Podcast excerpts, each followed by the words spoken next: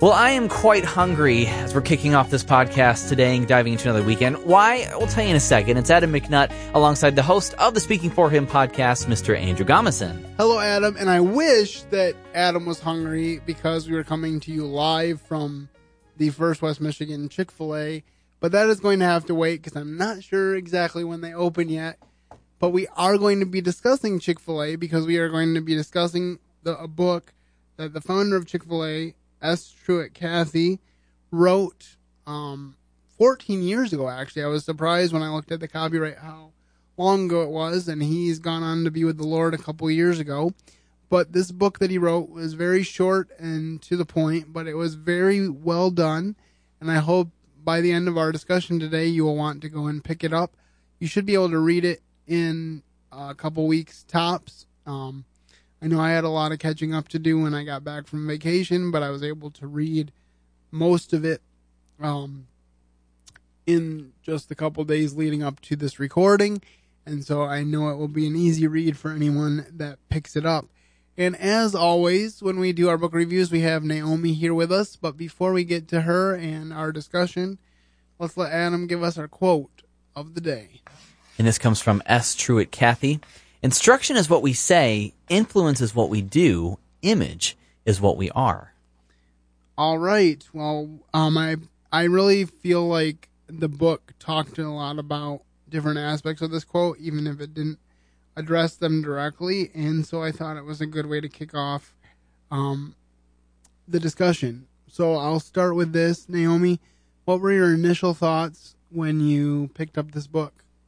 It's a really easy read. It's like he's talking to you, and so you feel like you're sitting there, hopefully enjoying a chicken sandwich, and he's telling you uh, about his life. It starts out when he's little and goes through um, up into his later years because he even has grandchildren toward the end. Yeah. So really easy read. Like you said, you could be done. I was done in three days. wow. So. And uh, this is one of the best parts about the book club is that Naomi keeps me accountable for all this reading. Not that I don't read because I read a lot, but the problem is I have to put down other reading to read our book club selections. And uh, so, because if it wasn't for Naomi, I'd probably take forever to get in here and do these these podcasts. But anyway, yes, I really um, from the beginning that I read the book, I knew that it was a small book, but I didn't realize how easy going of a book it was. And I don't know how much reading you do, Adam, but I think that even you, with your busy radio schedule, uh, would would find a lot of um, good nuggets in this book, and it would be an easy read. And probably if you got the audiobook, it would probably be only like three or four CDs, so you would probably hey whip right through that baby. That was a good pun, by the way, too. Um, plenty of nuggets. Uh, okay. okay, thanks for that. I didn't catch that, so thank you, Adam, for do what I can. Did you find an audiobook? Because I looked and I couldn't. I don't know if it is an audiobook. To, to, to tell you the truth, I just know that a, a, lot of books are on audio, and I have a great love for audiobooks as mm-hmm. well as the written, printed kind. You know, so if it is, you might want to check that out. If it's not, well, then read a book. It mm. won't hurt you. but anyway, um, as you were reading this book, Naomi, what do you think came forth as the biggest lesson, or maybe a couple lessons? The way he treated his customers was so important to him, and uh, he makes a comment again and again about having his staff or the staff at the restaurants smiling. You know, when people come in, the first thing they see is this smiling young person behind, and what um, how that set the mood for the customer coming in. And that's such a very little thing, but I think that it is truly so important. And um, everything that he does for his business is based on his biblical, you know, his beliefs. So treating people with kindness, being honest with them and fair. Um, I I told my dad I would recommend having every one of his employees read this book because uh, just how you treat someone can totally change how your transaction with them goes. I, I, I really resonate with that because um, you know I know how I want to be treated as a customer, and if if somebody treats me with respect, I want to go back there. Um, and also just when things happen that go wrong, you know, it, it's not always well this went wrong, so I don't want to go back there. It's what are they? What do they choose to do about it when they go wrong? Like not to get too off track with other restaurants, but we had a fairly recent time at Steak and Shake where um, we waited forever for our food. Then they got our order wrong.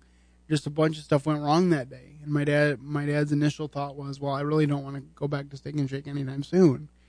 But then my mom complained to the management, and a manager called us and said that the next time we came in, we could have our bill completely paid for for all of us. Wow. And so that was for six people.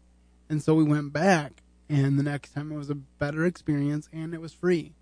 And so that has stuck in my head for the last couple months since that happened, uh, because they were willing to go above and beyond and make it right. And uh, so those type of things will stick in your mind. I think one of the interesting things to me is that um, he actually started with a restaurant called Dwarf House in um, in there in Georgia, and to at least as of the publication of the book, was still in business after over fifty years. And so I thought that was really interesting. I thought it was interesting how um, he um, always wanted his employees to succeed. He was really big on his employees succeeding, even if it was just preparing them for life after Chick fil A. And um, I think the program that he puts his operators through, which is what Chick fil A calls franchisees, because they never fully cede control of the franchises to the people. They always keep a, a loose um, hold on it so they can control the quality of their product. So I think that's kind of interesting. Um, Naomi, do you have a favorite story in Mm. It's just a short one, but it's when he's younger. Uh, I'm just going to read it. I was eight years old when I decided it was time for me to earn my own money. Eight. I have an eight year old. I cannot imagine him doing this. so I started selling Coca Cola's door to door. I realized that I could buy six Cokes at the grocery store for a quarter, sell them for a nickel each, and recognize a five cent profit. That was the beginning of life in the business world for me. And then he says, As a little boy, I had a speech impediment so severe I could not pronounce my own name. My mother wrote my name on a card so that if I had to introduce myself to strangers, I could let them read it. That is something that years later you would never have guessed that he had that. And I love how his mother did not say, You know what? Why don't you take one of your siblings? Or why don't you not do that? He didn't, she didn't discourage him. How can I help you here? And now you can do it on your own. And I just, I love that. And it really encouraged me to be that way with my boys because they're 8 and 10. And my 10 year old is determined to mow lawns. I was a little nervous about that. um, but thankfully, I have a husband who's like, yep, he can learn. And um, the other day, I just closed my eyes and listened to him mow, and he did great. So uh, I just, I really loved that story. Kind of like my mom every time one of my siblings learns to drive. Yes. yeah. Except for the closing eyes part because you can't close her eyes while they're on Right. a permit. Yeah.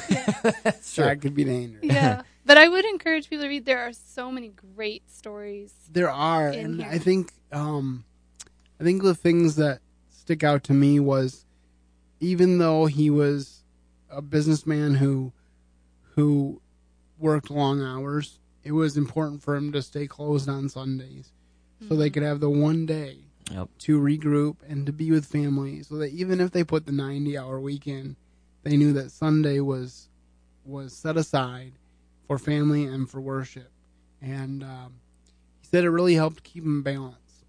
And then he also talked about his daughter.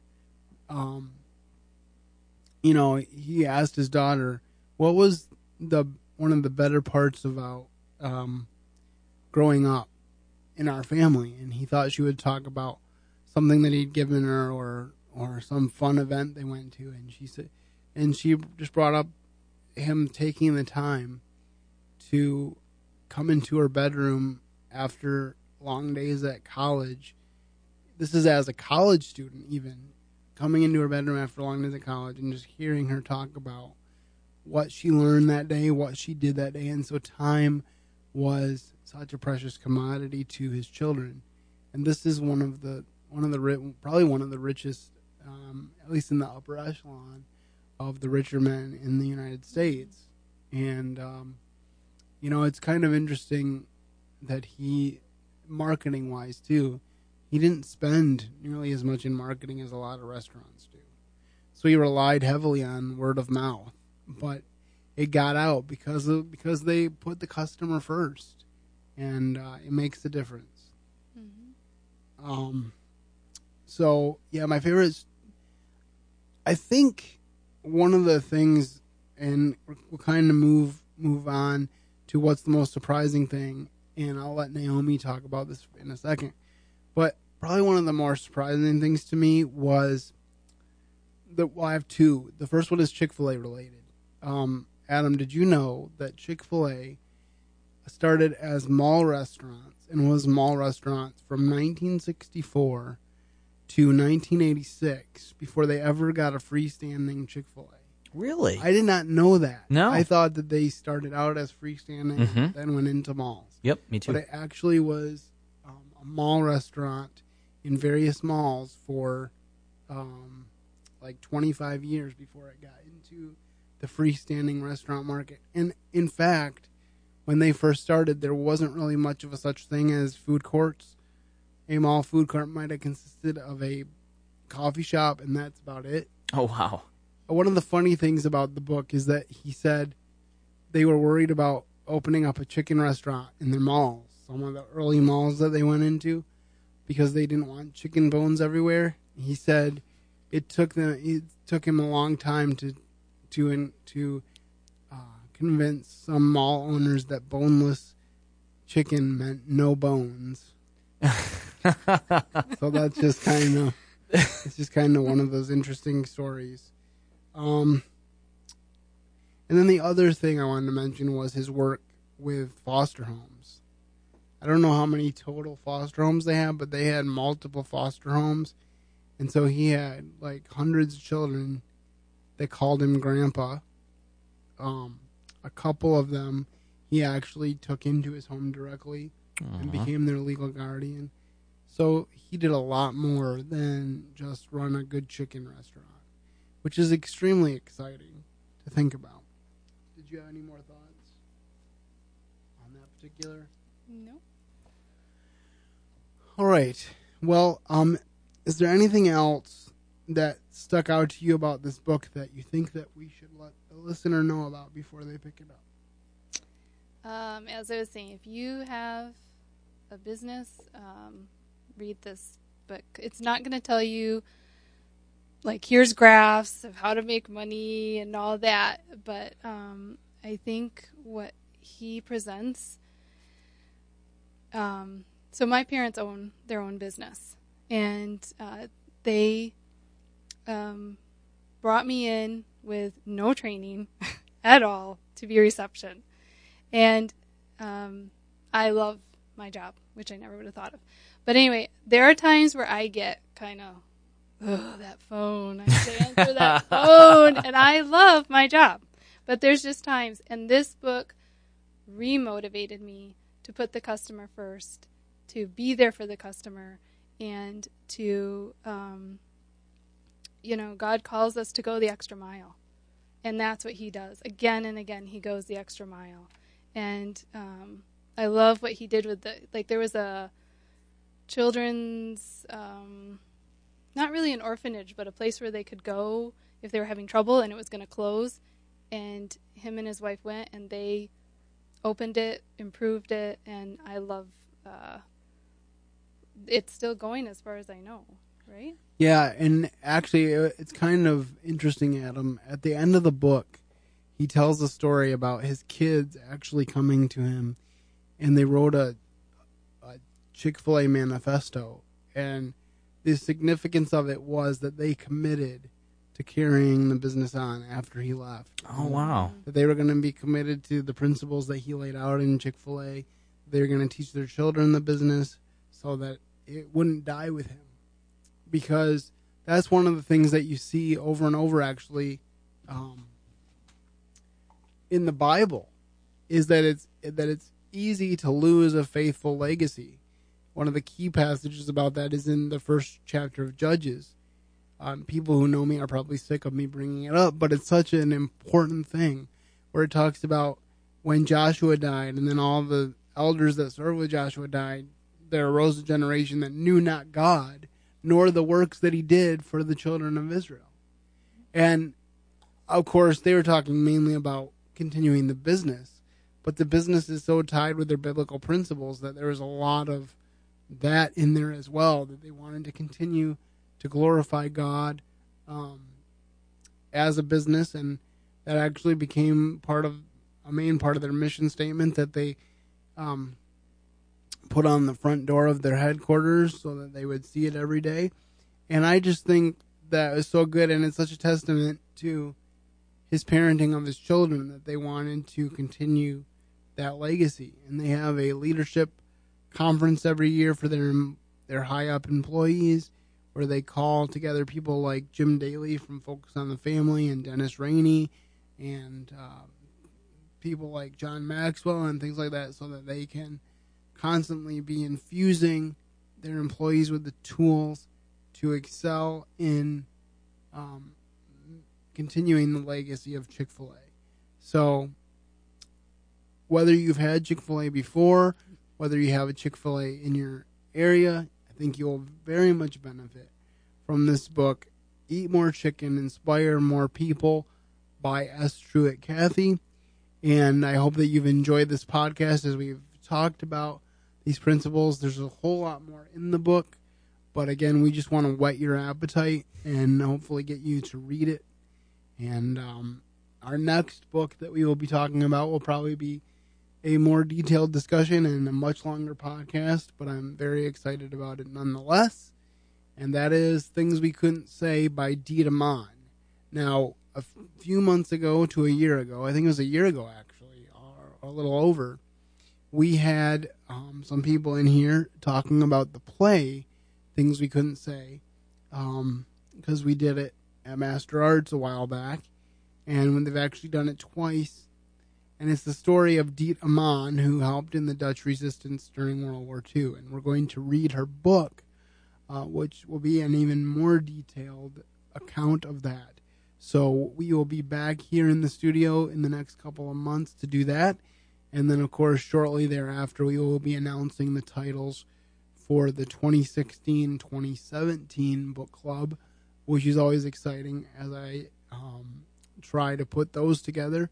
I have some thoughts about books that might be good, but we haven't finalized that list at all. But that will be announced um, in a few months, probably about a month after the um, after the things we couldn't say podcast. So keep an eye out for that.